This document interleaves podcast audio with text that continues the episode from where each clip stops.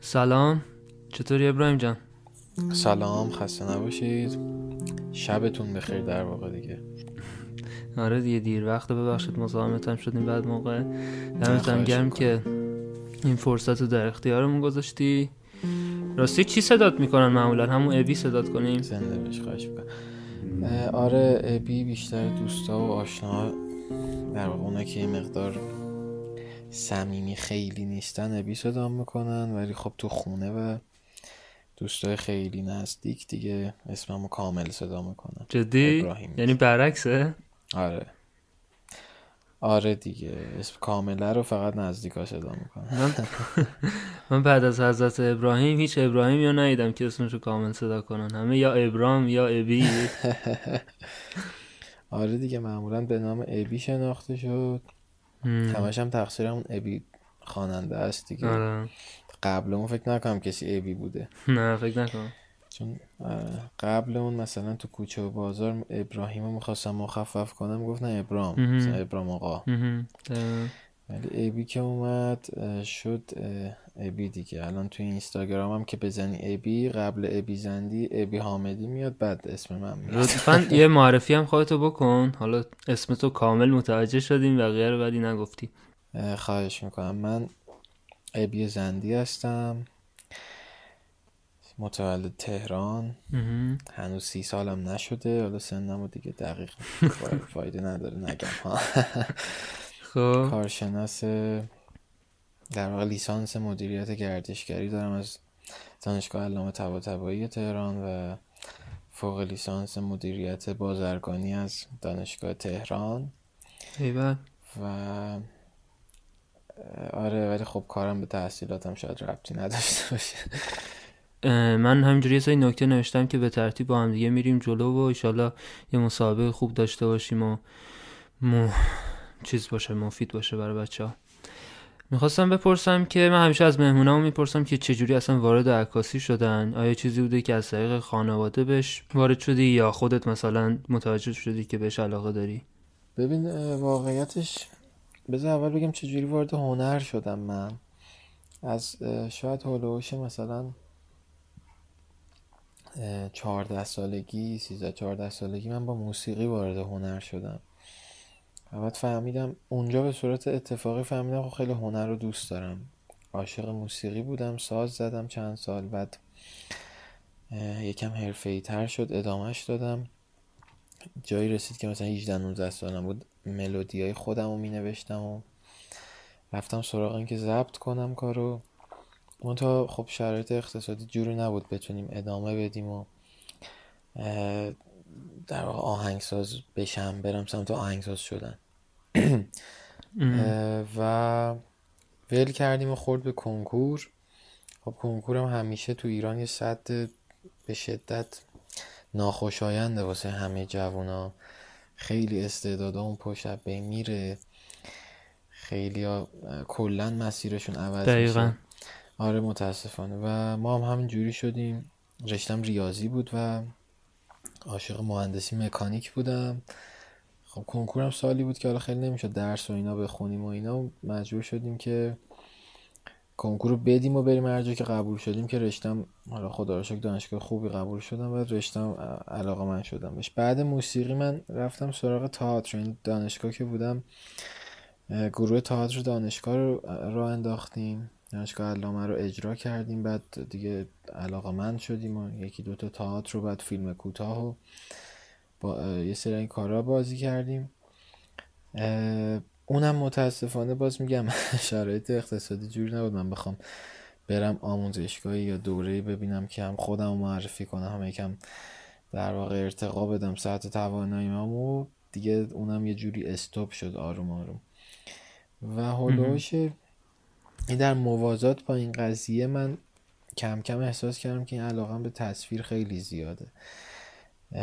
با دوربین آماتور شروع می کردم که از چیزایی که دور برم بود عکس می گرفتم ایدهایی که تو ذهنم بود ثبت می کردم خانواده تاثیر مستقیم نداشت روی ورود من ولی تاثیر حمایتیشو داشت. یعنی چون پدر خودم عکاس و فیلم بردار بود زمان قدیم بازیگر تئاتر بود و حتی اونم مسیرش مثل من شد یه جوره یعنی از هنر رفت به سمت کارمندی بانک و اینا ولی خب بابا از هنر شروع کرده عاشق این قضیه بود اون عکسی که گذاشته بودی تو پروفایلت که یه سری عکس آنالوگ بود و یه مردی بود اون آره پدرتون بود آره یعنی اون اون پدر آه. من بود و اون دوربینم یکی از دوربیناش بود و خب ایوه. اون کپشنی هم که راجبش نوشتم دقیقا هم داستان زندگیش بود که خب خیلی چیزا واسش حسرت شده بود. چون عاشق این قضیه بود اون موقعی زمانی فیلم برداری میکردش که شاید خیلی از کسایی که الان توی سینما از بزرگان هستن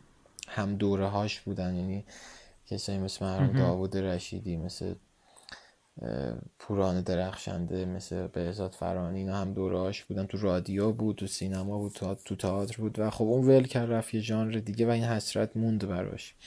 آره دقیقا همین چیزی که میگی. میگن که مثلا بری خانه سالمندان با این پیرمرد رو صحبت کنی اولین چیزی که مثلا جملهشون رو شروع می‌کنن همه میگن مثلا ای کاش مثلا فلان کاری کرده بودم یا فلان آره متاسفانه دنبال می‌کردم. این اتفاق میفته و خب حالا شانسی که من داشتم بود که خب پدرم با این سابقه ای که داشت خب خواست که من چیزی که علاقه دارم و ادامه بدم تا در واقع دچار این سرنوشت نشم. نه اینکه مثلا ته دلش بخواد من زندگیم شغلم با هنر در ارتباط باشه چون می‌دونه خب اونم تو ایران خیلی شاید آره. درخشان نباشه آیندهش ریسک همیشه توش هست همجور که الان هم هست. ولی جلومم نگرفت حمایت هم کرد. ما ادامه دادیم. من اولین جایی که شاید جدی آموزش دیدم یه دوره ای بود توی دانشگاه علامه گذاشتن. ما موقع دانشجو بودیم تقریبا. آقای بابک برزویه یه دوره گذاشت که ما هلوش یه ماه یه ماه. نیم رفتیم دانشگاه علامه. اونجا عکاسی آموزش دیدیم. خب استاد برزویه در واقع جزو عکاسی خیلی معروف و میشه گفت قدیمی نسل جدید ماست که دیگه همه بله میشناسنش ارادت داریم عنوان خدمتش. آره همه میشناسنش به عنوان عکاس. واقعیت رو بگم حق استادی به گردن من داره ولی خب من چیزی یاد نگرفتم از اون دوره. چون نبود. حالا فضایی که بخوام چیزی یاد بگیرم نبود ولی مهمترین چیزی که خودشم گفت و رو من تاثیر گذاشت این بود که اینجا اومدین علاقه من چین یعنی علاقتون بیشتر خب این اتفاق تو من افتاد. علاقه من بودم علاقم بیشتر شد. و بعد اون دوره دیگه شروع کردم به یادگیری خودم بدون اینکه جای آموزش ببینم. یه دوربینی خیلی خوبه. آره یه دوربین آریه گرفته بودم. از یکی از دوستام یادم فکر کنم کنون 650 یا 600 دی بود. و.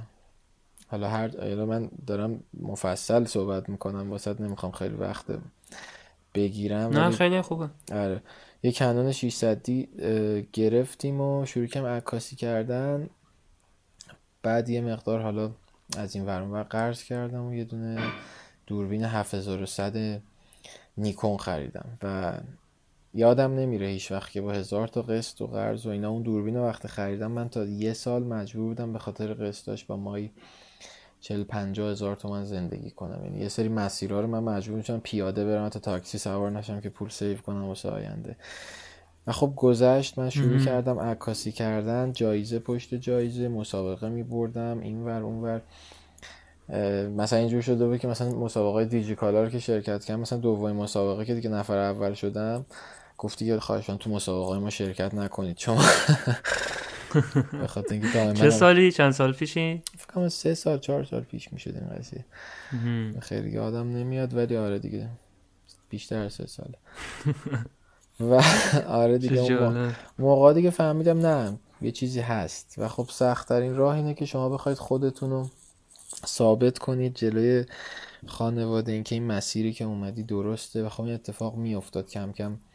عکسام نه خبر نمایشگاه هم خبر جایزه ها خبر در واقع ویدیو کلیپ هایی که می ساختم واسه برنامه‌ای که کار می‌کردم تو شبکه های تلویزیونی و ماهواره اینا پخش می‌شد و دیگه اونا می‌دیدن دیگه. من خودم نبودم اونا می‌دیدن این چیزها رو و باور کرده بودن که نه این تصمیمی که گرفته درسته.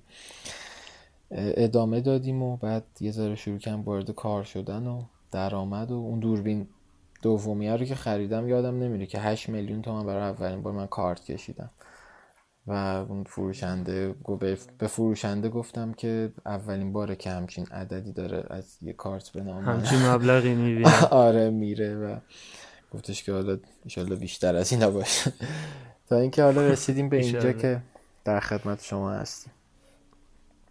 آره حالا خودت هم به صورت جزئی بهش اشاره کردی دیدم یه سری عکس پشت صحنه فیلم برداری تو اینستا هست و اینا. اینم چیزی بود که مثلا فقط کمک می‌کردی یا به عنوان مثلا کار بود؟ ببین وارد شدن تو دنیای تصویر که من کار فیلم برداری شروع کنم یه جوری در موازات به این قضیه پیش اومد. علاقه داشتم که عکسام همیشه داستان و سناریو داشته باشه. یعنی چیزی که خودم همیشه میگم سر کلاسام گفتم. عکس باید عکس روایتگر باشه یعنی استوری تلینگ باشه. اون وقتی که عکس معنا می‌کنه معنا پیدا می‌کنه. سر همین خیلی دوست داشتم بتونم بیشتر از اینا حرف بزنم توش. پس همین کم کم وارد دنیای تصویر شدم. یه ذره عکس داشت دست و پامو میبست سر این قضیه. همچنان چالش بزرگیه واسم که عکس روایتگر بخوام خلق کنم. ولی وارد دنیای تصویر شدم. خیلی اصلا دنیا عجیب و گسترده و جذابیه و خودت هم فیلم ساختی تا حالا به صورت داستانی؟ آره ببین کلیپ ها ویدیو آرت و کلیپ ساختم و اینکه خب کار برنامه سازی داریم می‌کنیم. یعنی با بچههایی که آره آره. آره تو تیم کلاکت هستیم کرگدن شو رو انداختیم. دو سه تا برنامه سفارشی و تجاری ساختیم. یکی دو تا دیگه برنامه هست مثل اون شو خوب شیما اینا. بیشتر در حد ویدیو آرت و کلیپ های کوتاه بوده ولی خیلی تو فکرم هست و قطعا نمیگم احتمالا قطعا خواهم ساخت. فیلم کوتاه حتما خواهم ساخت. حالا بقیهشو نمی‌دونم چی میشه. ایول. راجب استایل عکسایی که داری حالا خودت یه اشاره هم به داستانش کردی ولی راجب ترکیب رنگی که استفاده می‌کنی می‌خواستم ازت بپرسم. آیا دلیل خاصی داره یا صرفا علاقت اینه که از این ترکیب رنگ های اینطوری استفاده کنی. چون خیلی خاص هست و خیلی کم می‌بینم این ترکیب رنگی edit و اینا رو. ببین دو تا عامل باعث شد که این اتفاق بیفته. یکی اون حسی که من موقع عکس گرفتن دارم. یعنی شما موقع که می‌خوای عکس رو بگیری قبل از اینکه ثبت شه تو دوربینت یه چیزی می‌بینی و تو ذهنت یه داستانی شکل می‌گیره. اونجا اون حس که در واقع فضای نوری و رنگی تو ذهن من درست می‌کنه. دلیل دوم یه در واقع همون post processing ی که انجام میدیم که خوشبختانه یا متاسفانه بیشتر باید بگم که برنامه Lightroom که من باش edit امو انجام میدم اون موقع که من حالا شروع کردم یه ذره تخصصی تر edit کردن اصلا خیلی برنامه شناخته شده ای تو ایران نبود. یعنی الان کم کم داره شناخته میشه. خودم هم خیلی کمک کردم به این قضیه. بیشتر خب عکاسای اروپایی آمریکایی استفاده می‌کردن. ایران همه با فتوشاپ کار می‌کردن. یعنی در این حد که حتی ACR یا Adobe Camera Raw هم انقدر استفاده نمی‌شد که مردم بیان دقیقا ریز به ریز با پارامترها کار کنن. اینکه شما با Lightroom یا با Adobe Camera Raw کار می‌کنی و تمام جزئیات نوری و رنگی رو می‌تونید تغییر بدید یه در واقع پتانسیلی به شما میده که بتونید اون فضای حتی تخیلی هم که تو ذهنتونن از علاوه رنگی به وجود بیارید. مثلا من یه جا شرایط نوری کم کنتراست و در واقع کم نوری رو اگه داشته باشم و یه آدم تنها باشه کم ناخداگاه ذهنم میره سمت اینکه یه مقدار هوا در واقع شرایط رنگیم سردتر بشه. و این سرد شدنه رو با استفاده از در واقع توناژ آبی و کم کردن تاثیر دوتا رنگ دیگه یعنی قرمز و سبز. به این عکس میدم. و این خب یه مقدار به مرور زمان توی عکسای من شکل گرفت و جا افتاد و دیگه معروف شد. یه مدتی اصلا خیلی زیاد بهم می‌گفتن آبی زندی به جای آبی زندی چون عکسام یه آبی داشتش که سخت می‌شد. تا به اون آبی رسید. داره که بعد در ادامه آره توی همین سینما بیشتر این رنگی که استفاده می‌کنی برای همین حس تنهایی و سرد بودن و اینجور چیزا استفاده میشه.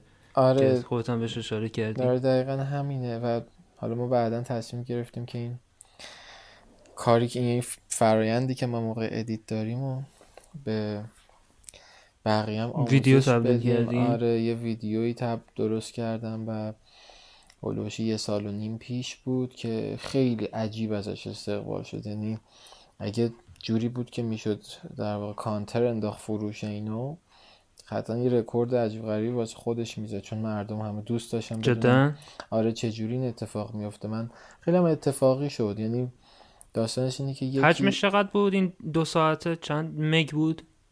ببین هول و هوش فکر کنم 600 مگ می‌شد و با فرمت AVI من اینو آماده. کردم که ب- چون برنامه به صورت مالتی مدیاست یعنی من از صفحه کامپیوترم فیلم گرفتم و صحبت می‌کنم همزمان اما چون باید جزئیات رو ببینیم رو صفحه ناچارن یه ذره حجم باید بره بالا چون کیفیت لازم بود. اونجا ولی خب خوبه یعنی در حد اینکه ببینی حتی تو تلگرام چون من میفرستادم دانلودش کار سختی نبود و واقعا میشه گفت بیشتر از 95 درصد حتی 100 درصد کسی که اینو میخریدن از من راضی بودن و تشکر می‌کردن.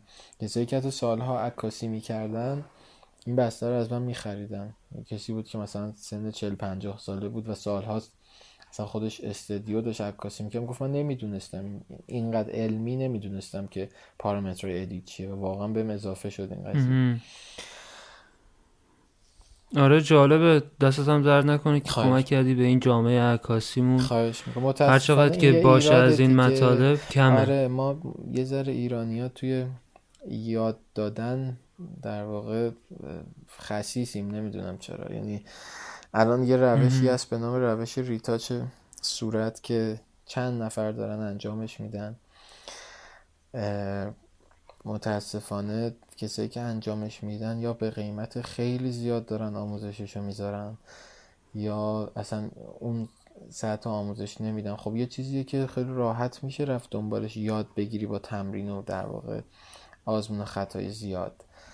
ولی برای کسایی که این در واقع قدرت جستجو کردن و خود یادگیری رو ندارن آموزش لازمه و خب این آموزش جای خالیش هست. شاید یه روز من آموزش ریتاچ صورت رو بذارم. اگه البته مثل لایتروم کلی دریوری به ما نگن که چرا اینا رو داری یاد همه میدی.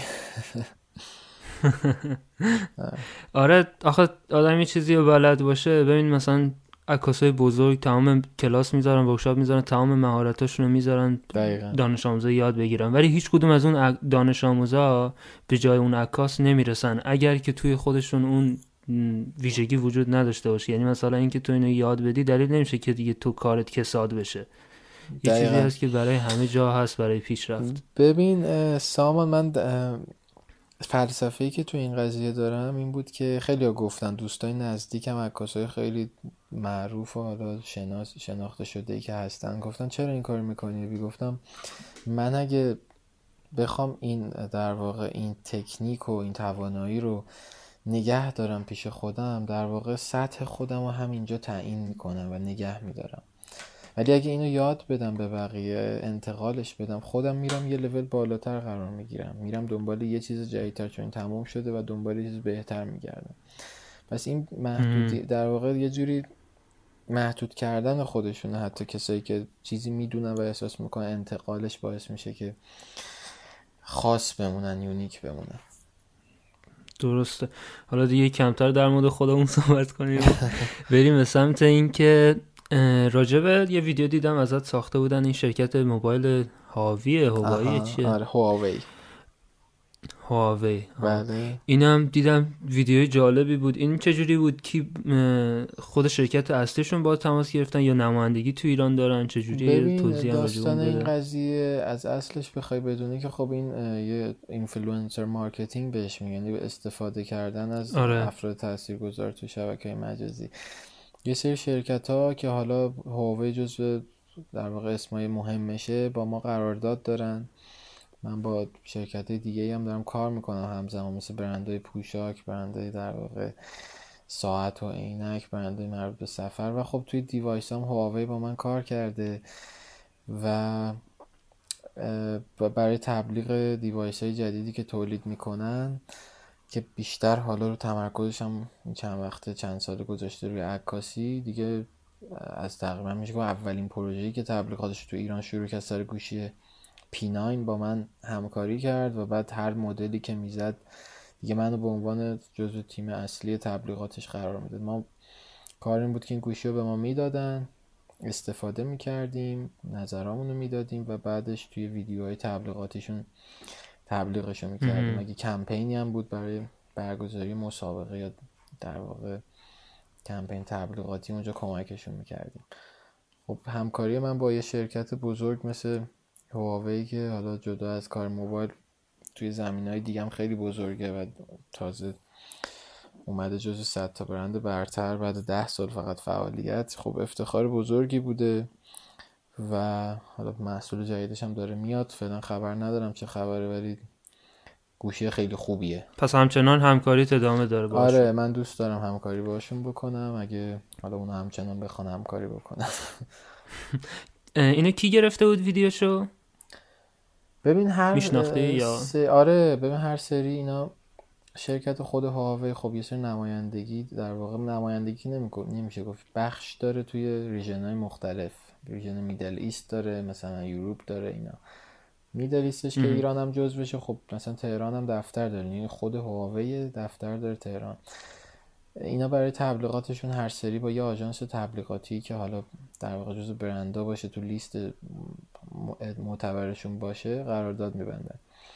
یه سری حالا با یه آژانس بود این سری با یه آژانس دیگه بود و خب ما با اینا ناچارا هم دوست میشیم هم شاید بعدا همکارم بشیم تو زمین های دیگه اون بنده خدایی که تو ویدیو بود هوتن که خودش شرکت Redline Production آره. یا هوتن سری اول سر دو تا از device ها سر P9 و فکر کنم Honor 5 همکاری کردم باشون. البته به عنوان تیم تصویر یه آژانس دیگه. یعنی هواوی با یه آژانس قرارداد بست اون آژانس با شرکت Redline برای تصویر قرارداد بست و خب هوتن قبل از اونم دوست خوب من بود و همچنان هم دوست خوب هستیم باش همکاری هم می‌کنی تو شرکتش برای فیلم برداری ببین همکاری کردیم. فعلا یه مدت نه ولی آره همکاری با هم کردیم سر چند تا پروژه. آره کاره اونا هم خیلی خوب و حرفه‌ای. اتفاقا دیدم آره چند روز پیش توی همین CreativeMornings هم سخنرانی داشت و آره, آره. توی ژانر خودش که در واقع یه جورایی بهش می‌گفت میشه بهش گفت اکستریم یا در واقع تبلیغات هیجانی اینا میشه گفت. خیلی خوب داره در واقع دیگه منحصر به فردن. دیگه کمتر شرکتی مثل اینا داره کار راستی گفتی که مدیریت بازرگانی اینجور اینا میخوندی؟ درست میگم دیگه؟ بله بله. یه سری چیزم دیدم گذاشته بودین حالت مسافرتی که همراه با عکاسی بود. یعنی توش آموزش عکاسی هم می‌دادین و اینا. این باما بود اسمش اگه اشتباه نکنم. راجع به اونم یه توضیح میدی. این ایدهش از کجا شکل گرفته سوال خوبی کردی. اما یکی از کارهای خیلی دوست داشتنی و مورد علاقه خودم بود این قضیه. خب من کار اصلیم قبل از یعنی در واقع قبل از اینکه عکاسی و تصویر بشه شغل من کارم توی زمینه سفر بود. و خب کارشون. همونجوری گفتم لیسانس هم مدیریت گردشگری بود. من توی زمینه توریسم همه کار کردم. از لیدری بگیر تا مشاوره به شرکت های بزرگ کسب و کارهایی توی گردشگری و اینا. متاسفانه خوردیم به اون سالای هلوش 90 91 که دیگه همه می‌دونن قیمت ها یه سه برابر شد و توی یه ماه دو ماه کلا مملکت خوابید. همه چی. ما کارمون تقریبا دیگه راکت شد به این رفت. ولی خب این موند یعنی لینکاش واسه من موند اطلاعاتی که داشتم. من تو گردشگری تعلیف و ترجمه داشتم با یه سری روزنامه ها کار می‌کردم کتاب ترجمه کرده بودم و خب کلا خیلی فعال بودم تو این قضیه. لینک, های، لینک ها و اطلاعاتی که واسم مونده بود و علاقه ای که داشتم به سفر با یکی از دوستان بهزاد استادیان که حالا شاید بشناسیدش عکاس خ... عکاس خیلی خوبیه. با اون آره آره. صحبت کردیم و قرار شد که برنامه سفر بذاریم. یعنی بیایم همونجور که قبلا تجربه داشتیم بعد 5 سال دوباره بیایم تور ببریم. با حالا با این بستر که ما اینستاگرام رو داریم و می‌تونیم اونجا تبلیغات داشته باشیم. که من حالا تو مسیر تقریبا حالا دو سال و نیم پیش سه سال پیش حسین رو دیدم دو سال پیش بود حسین رو دیدم حسین افشاری. و این پیشنهاد رو یه شب با اونم مطرح کردیم و اونم گفت ما هم همچین فکری داشتیم خوب بود و خب دید حالا یکی مثل من هست که تخصصشو داره. تصمیم گرفتیم ستایی یه گروه را بندازیم به نام گروه سفرهای باما. استقبالم ازش فکر کنم خوب بود و آره و آره ما توی مثلا یه بازی دو ساله نزدیک به ده تا سفر طبیعت گردی بیشتر رفتیم و عکاسی. مقصدهای مختلف کل جای ایران رو گشتیم. نزدیک 500 600 تا مسافر یونیک جابجا کردیم و بیشتر از فکر کنم 15 16 روز مجموعه سفرمون می‌شد 20 روز مجموعه سفرمون می‌شد که خیلی اتفاقات عجیب و جالبی افتاد و فعلا یه چند ماه خوابیده شده دوباره ادامهش خواهیم دادیم. با ما چون خیلی واسه ما ارزشمنده. سامان اتفاقات جالب اینجوری بود که کسایی توی سفرهای اول با ما بودن اون موقع فضای اینستاگرام اینجوری نبود که مثلا دیگه نهایت ما 10 K فالوور داشتیم. کسایی بودن که الان مثلا 80 K 90 K فالوور دارن اون موقع ها مثلا از زمینه خاکی شما شروع آره کردین کوچولو موچولو بودن خیلی ما رو دوست داشتن همه با احترام می اومدن سفرهای ما. الان البته هیچ کدوم ما رو تحویل نمی‌گیرن چون همشون باز خودشون معروف شدن. ولی آره جمعای خوبی بود و خیلی خیلی هم واسه ما آموزنده بود هم تجربه خوبی داشت. من خودم همیشه دوست داشتم شرکت کنم. به نظرم خیلی تجربه جالبی باید باشه. آره کم سعادتی ما بود. حالا خوشحالم که گفتی دوباره هم می‌خواین آره انجام بدین شرکتی که باش همکاری می‌کردیم احتمالا عوضش بکنیم و دوباره ادامهش بدیم با شرکت دیگه. خودت هم حالا به چند تا از بچه های تیم کلاکت هم اشاره کردی می‌خواستم که راجع به همکاریت با اون گروه هم واسه توضیح بدین که چجوری با هم دیگه آشنا شدین همین از طریق اینستا بچه ها رو دیدی یا از قبل هم دیگه رو میشناختین و راجع به کارهایی که الان دارین انجام میدین هم یه ذره صحبت کنیم. ببین آشنا شدن با کلاکت یا بهتر بگم کرگدن ها جزو اتفاقات خوب زندگی هم شده که مهمترین اتفاقات زندگیم بود. خب من اولین جایی که بچه ها رو دیدم این اولین کسی که خب باش آشنا شدم حسین از طریق اینستاگرام بود که خیلی دور درد دایرکت با هم صحبت می‌کردیم. یه نمایشگاهی بودی که بچه ها گذاشته بود هلوش دو سال و نیم پیش بود فکر کنم که توی گالری نزدیک میدون است بود. ما رفتیم اونجا و همه اینستاگرامرها جمع بودن. من اون موقع اینستاگرامر نبودم. شاید هزار تا فالوورم نداشتم. فقط عکاس بودم. همه شاخهای اینستا اونجا بودن. همه شاخها اونجا بودن. خب عددشون انقدر نبود ولی بودن. آدمای معروفم توش بودن. دیگه همه رو دیدیم. خب کسی منو نمیشناخت. ولی اونجا به یادمه که یه جمله با خودم گفتم. گفتم شاید کمتر یه سال دیگه همه این آدما منم بشناسن و برام احترام قائل بشن. خاطر این اتفاق افتاد خیلی کمتر یه سال. ولی حالا به از این بحث بگذاریم اونجا حسین رو دیدم. آدم خوش برخورد خیلی خونگرم مهربون. مثلا جزوی که بهترین رفیقام شد قشنگ بعد از اون قضیه. صحبت کردیم گفتم چرا افتتاحیه گرفتی از استودیو کلاکت؟ واسه استودیو ما رو دعوت نکردی و چون استودیو رو با یکی از دوستاش راه انداخته بود. مثلا شاید یکی دو ماه قبل سه ماه قبل. آه یعنی اولین نفر اون بود حسین بود؟ حسین و مصطفی مسعود چایی که همکارشون در واقع این دوتا بودن شریک شدن استودیو رو انداختن. شاید مثلا چهار پنج ماه گذشته بود از این قضیه که من دیدمشون. گفت آره ببخشید و یادم رفت دعوتت کرده بودم الان احتمالا پیغام نرسیده. ما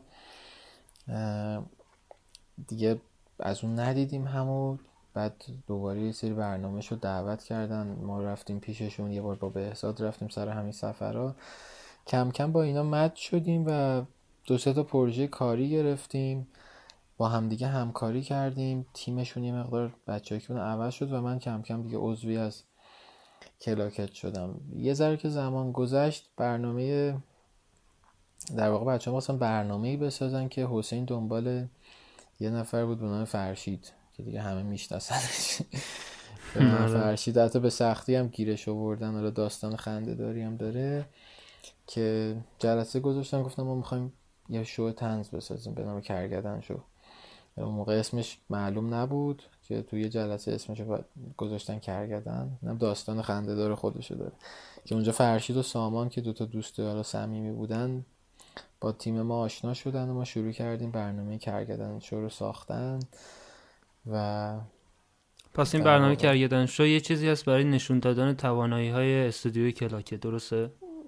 ببین در واقع اصلا به وجود اومدن استودیو کلاکت به این حالتی که الان هست و به این جایی که رسیده اصلا به خاطر کرگدن شو بود چون استودیو همچنان ما بودیم و این دوتا آدم هم که تو کرگدن شو بودن و بعد به مرور انقدر با هم نزدیک شدیم و بعد از خود کارگردن شو که ریلیز شد سفارش کار گرفتیم که اصلا رفتیم سراغ کار کردن دنبال در واقع برنامه سازی و تبلیغات و فیلم سازی و اینا.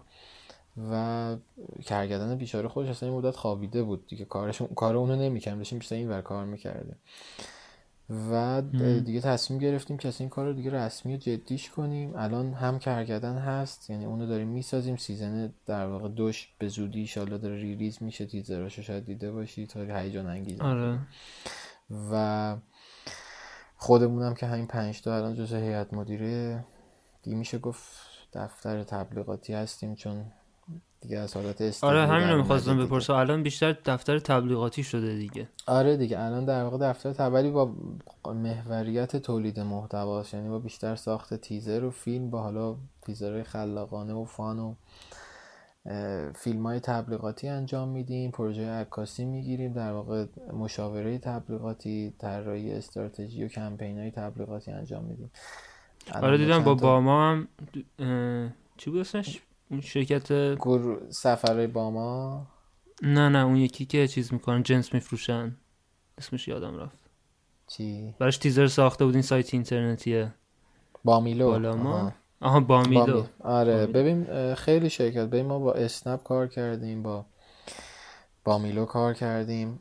مشتری بزرگ هم نداشتیم. یعنی شرکت بودن مثل سونی سامسونگ مثل همراه اول مثل ایرانسل به نحوی ما با اینا همکاری کردیم. یکی از حالا پروژه‌ای که یه ذره بزرگ بود واسه مثل پروژه‌ای بود واسه آب دماوند کار کردیم که اون flip bottle challenge بود که بطری مینداختیم و اینا آره آره. تو اینستاگرام مثلا اون ایده ما بودش event داشت آخرش و اینا.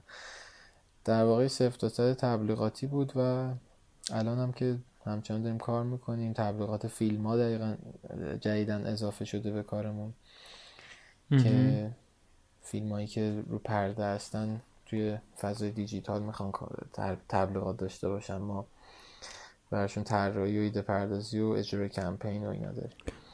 من خودم هم چون مدیریت می‌خونم خیلی به صورت جزئی دنبال می‌کنم این کاراتون و برام جالب بود. آرزو موفقیت می‌کنم براتون. زنده باشی مخلصم.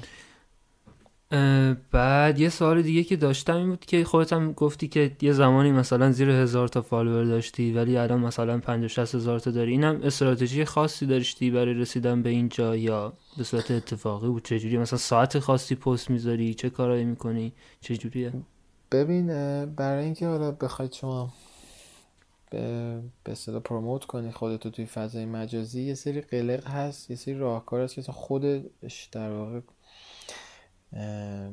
فاز در واقع سوشال مدیا ها دارن میگن به ما. مثلا اینستاگرام خودش گفته چی کار باید بکنی. مثلا تلگرام مشخصه باید چی کار بکنی. توش توییتر معلومه چی کار باید بکنی.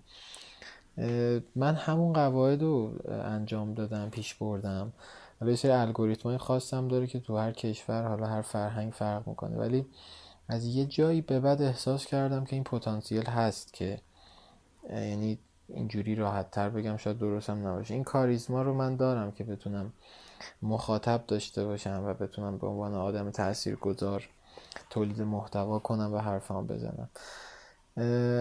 اینکه اینکه شما بدونید که قابلیت تولید محتوا دارید در واقع شرط اول اینه که بتونید آدم تاثیرگذاری باشید. یعنی می‌دونی که می‌تونید تو صفحه اجتماعیت هر روز یه پست بذارین یکی از شرطاشه هر روز پست گذاشتن. عادت دادن مخاطب به اینکه پست می‌ذاری. و حالا قلقای دیگه مثل داشتن یه سطح کیفی بالا استفاده از مثلا هشتگ ها اینکه time مناسب عکس بذاری مردم رو حالا با caption ات با سوالات با عکس ها درگیر کنی بذاری کامنت بذارن. تو event های مختلف تو جمع community ها شرکت کنی عکس ها tag بشه در واقع باعث promote ت بشه. اینا رو همه رو ما پیش رفتیم و خب دیدیم همون چیزایی که اینستاگرام گفته دقیقا داره جواب میده. حالا الان یه مقدار سطح سلیقه ها شاید با دو منظورت از این چیزی که میگی اینستاگرام گفته چیه دقیقا میشه توضیح بدی؟ ببین شما بری توی در واقع خود FAQ اینستاگرام یا جایی که مثلا نوشته چه جوری شما خودتون رو پروموت کنید بالا برید همه این نکات رو نوشته.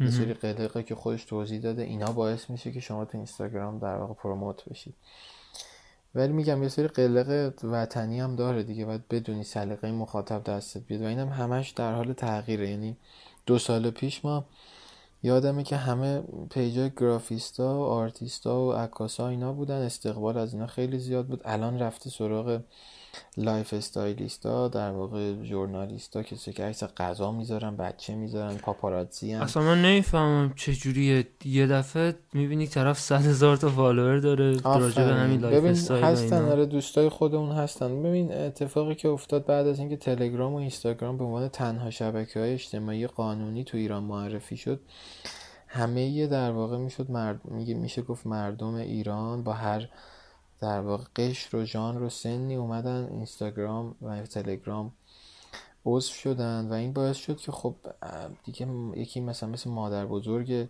شما هم الان اینستاگرام داره و خب قطعا اون سلیقش ژانر آرتیست رو نمیپسنده. اون دوست داره یه عکسی ببینه که انرژی مثبت داره عکس غذا ببینه caption های مثلا عاشقونه دخترونه یا نه بیشتر بذار راحتتر بگم. این حس کنجکاوی کردن تو زندگی دیگرانی که بدونی چه خبره چی میگذره. اینا چیزایی شد که trend شد اومد بالا. و دیگه استقبال از ما کم شد. حتی کسایی که خیلی خوب داشتن مثل دوست خوبم مثلا امیرعلی. امیرعلی قیو شاید بشناسی مثل این بچه ها که دارن کار می‌کنن. حتی رشد اونام رو به افول رفت.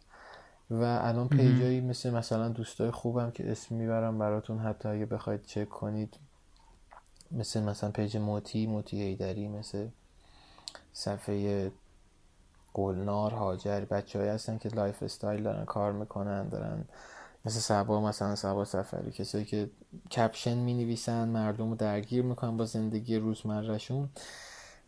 اینا شروع کرد رو به استقبال چون عامه مردم اینا خیلی بیشتر میپسنده تا مثلا عکسای هنری عکسای خاص. دقیقا. متاسفانه نکته جالبی بود اشاره خوشبختانه کردی، آره. نمیشه گفت به این قضیه دیگه اینجوری شده. آره این اتفاقی است که خب ما چون کارمون تو فضای دیجیتاله باید واقعا آنالیز می‌کردیم ببینیم چه اتفاقی افتاده. ما هنوز راه داریم بریم بالا ولی خب یه ذره سرعتمون کم شده دیگه. ولی خب یه خوبی هم که داره اینه که مخاطبی که دیگه دنبال می‌کنه تو رو حداقل به خاطر محتوای خودت اونجاست تقریبا میشه گفت نه به خاطر اینکه چیز دیگه ای وجود نداره که دنبال آره اینم هست اینم هستش. ببین مثلا همچنان الان استوری که اینستاگرام مدتی چند ماهی گذاشته برای من استوری خیلی بیشتر دیده میشه کلا نسبت به عکس به خاطر اینکه یه ذره خصوصی تره یه ذره مردم بیشتر می‌تونن کنجکاوی کنن تو این قضیه. مثلا من یه عکسم ممکنه نهایت 5 6 هزار تا 7 هزار تا لایک بخوره. ولی استوری مثلا 15 هزار تا 20 هزار بار یهو دیده میشه.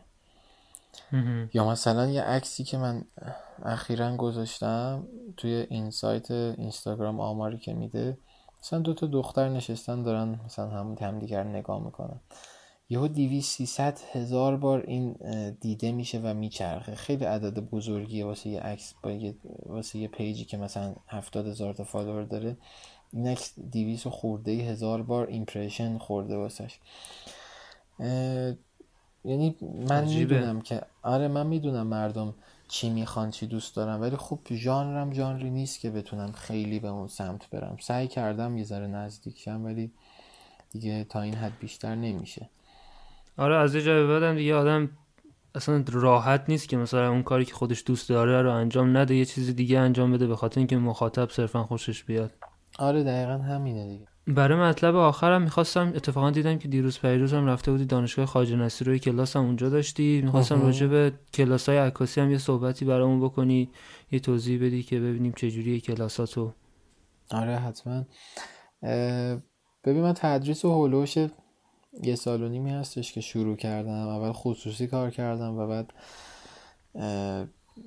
یکی دوتا آموزشگاه با من کار کردن تونستیم اونجا کار کنیم و الان مدتی که خب ورکشاپ های مختلف دعوت هم می‌کنن.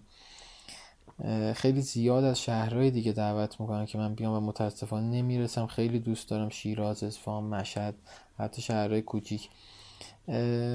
آخریش همین دانشگاه خواجه نصیر بود که در واقع که کانون هنریش دعوت کرده بود از ما ما 8 ساعت ورکشاپ داشتیم چیزی که هست الان در دسترس برای علاقه مندان دوره مقدماتیه که ما اینا هر فصل داریم یه دورش و یه دوره دو ماه هست که سرفصلاش چیه چه چیزایی آموزش میدین؟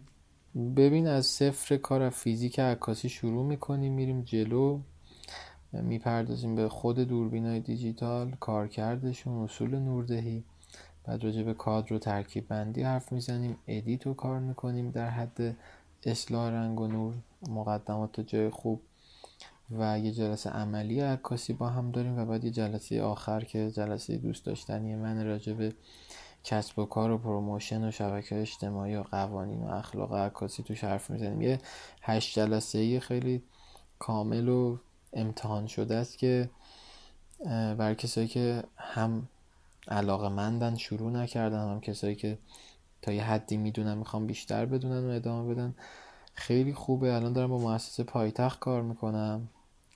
دعوت کردن از من که اونجا تدریس داشته باشم. خب مؤسسه معروفی اکثرا همه تئاتری های معروف اونجا مثل آقای رحمانیان آقای آر احمدی آقای رضا بهبودی اینا همه اونجا چیز دارن. تدریس هنرپیشگی و آره، اونجا عکاسی نداشت. حالا ما هم دیگه در کنار این بزرگان هنر قراره که به عکاسی اونجا رو یه دو ترم است داریم کار می‌کنیم. و خیلی از اتفاقا کسایی که میان اونجا هر ترم من تقریبا یکی دو تا شاگرد دارم که دانشجوی عکاسی هستن. یعنی تو دانشگاه رشتهش مثلا عکاسیه ولی خب قاعدتا دانشگاه چیزی یاد نمیده با آدم یه اتفاق مشخصیه و میان اینجا بیشتر یاد بگیر پس استقبالم خوب بوده. استقبال خوب بوده به خصوص حالا از ورکشاپ ها دوره کوتاه مدت تر اگه خودم وقتم بیشتر بود که بیشترم میذاشتم چون عاشق تدریسم ولی انقدر درگیری تو جای دیگه هست که یه روز تو هفته من بیشتر اصلا درسته. وقت بذارم. یه چیز دیگه می‌خواستم بگم انا یادم رفت. آها آها اینو می‌خواستم بپرسم. چون خیلی از ما می‌پرسن که راجع بازارکار و اینا خودت هم اشاره کردی گفتی که علاقه داشتم و دوست داشتم وارد این قضیه بشم و خواستم بپرسم با توجه به تجربه مثلا چند سالت تو این کار و اینکه علاقه داری و اینا آیا از انتخاب راضی که وارد این بازار شدی و خرج و اینا تو قشنگ کامل در میاری راضی یا چی؟ ببین واسه کسایی که دوست دارن بعد اینو بهش بهشون بگم اگه عاشق کارت باشی قطعا حتی که درآمد اون درآمدی هم که مد نظر در نیاری موقع که کار می‌کنی واقعا از لحاظ روحی حالت خوبه. واقعا راضی واقعا خوشحالی و می‌دونی داری کاری رو می‌کنی که دوست داری. حتی با مزد کم اگه کار کنی داری کاری که دوست داری انجام میدی. این اولین چیزی که اگه بدونن خیلی خوبه. نکته دوم که توی هنر کاری که کلا با هنر سر و کار داره و درآمدی که با هنر سر و کار داره رانت خیلی مهمه. رابطه خیلی مهمه. اصلا هنر با رابطه شرایط کاریش پیش میاد.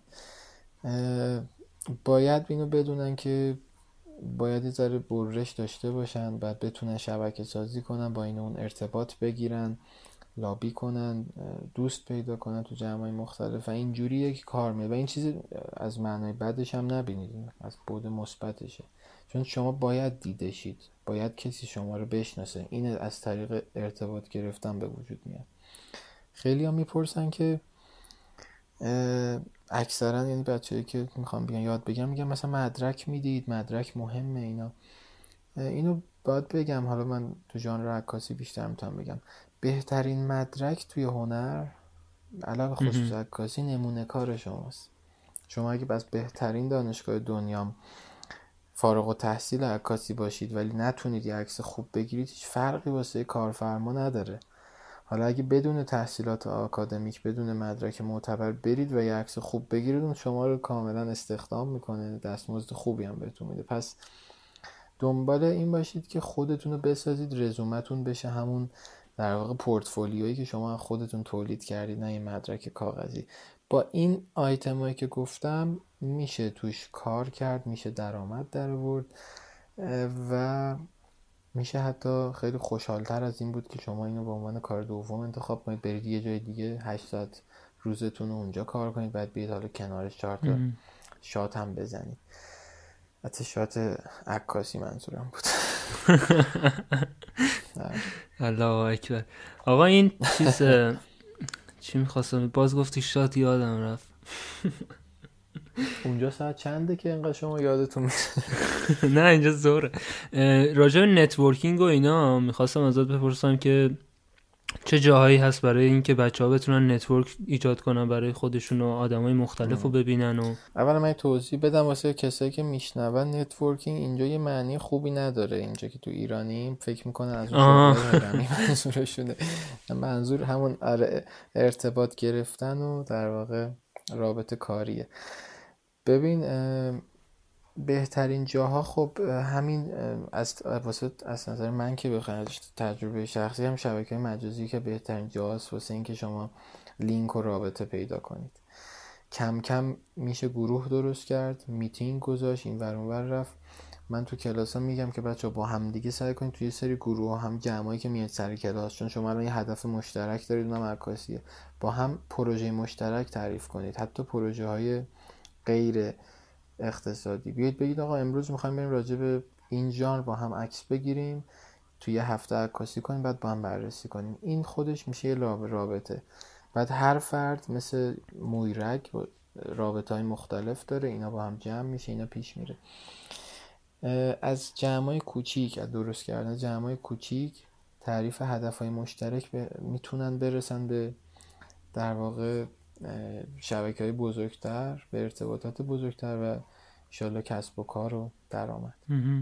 حالا خودت از من بهتر می‌دونی ولی توی بیزینس و اینا میگن که تعداد رابطه های مثلا ویک یا ضعیف یعنی تعداد آدمایی که فقط به اسم و مثلا چند بار دست دادن میشناسیشون هر چقدر اینا بیشتر باشه اهمیتشون خیلی بیشتر از آدمایی که تو هر روز میبینیشون. به خاطر یه آدمایی که هر روز میبینیشون و آدمای اطراف اونا رو هم احتمالا هر روز داری می‌بینی. ولی آدمایی که مثلا رابطه ضعیف و باشون داری هر آدم دوباره خودش یه network دیگه داره که تو می‌تونی از طریق اون آدم به network آره. اونا هم برسی. دقیقا همونه که هر کس باز خودش رابطه داره و تو با وارد شدن تو اون رابطه به رابطه های اونم دست پیدا می‌کنه. آره اینکه مثلا بتونی ایونت های مختلف رو بری به همه دست بدی البته به نامحرمان نوری به همه دست بدی. و... آره جالب بود. خیلی خوشحال شدم از مصاحبه با دیم خیلی وقت نگیرم می‌دونم دیر وقت اگر نکته خودت چیزی داری که بهش اشاره نکردیم دوست داری حتما صحبت کنی راجبش بازم بهمون بگو. خوشحال میشیم. مرسی. در غیر این صورت تشکر می‌کنم ازت بازم. خواهش می‌کنم. مرسی از تو که این وقت رو در اختیار من گذاشتی. امیدوارم که اولا تو این راه خوبی که شروع کردی موفق باشی و چاکرین هر کمکی هم تو این قضیه بود در خدمتت هستم من. من حرفی ندارم فقط اینکه امیدوارم جامعهمون هر روز بیشتر به سمت هنر گرایش پیدا کنه. این آرت این نگاه آرتیستی این در واقع ذوق و غریحه‌ای که به زندگی معنا میده روح میده بیاد تو بطن زندگی تو این در واقع شلوغه ماشینی که هر روز داره آدمو خسته می‌کنه سردرد می‌کنه آدمو. خیلی چیز لازمیه این باعث میشه که سلیقه عمومی جامعه که الان خیلی شاید خوب نباشه و دستش ما شاکی هستیم هم به وسیله این هنر ارتقا پیدا کنه. به نظر من که خیانتی که میشه به بچه ها تو این سیستم آموزشی اگه از بین بره این چیزایی که تو گفتی هم بهش بالاخره می‌رسیم. این که فقط دنبال پول و اینا نباشن تو مدرسه ها مثلا اون رشته ای که علاقه دارن و بهشون یاد بدن. احسن. جا جای خیلی چیزا. ما متاسفانه تو آموزش اون خالی. همین که هنر آموزش داده نمیشه به اون صورت از کلاس اول ابتدایی. خودش خیلی جاش خالیه. آقا دمت هم گرم. خیلی وقتتون نگیرم دیگه. شب خوبی داشته باشید. خواهش می‌کنم. زنده باشید. خدا حافظت خدا نگهدار.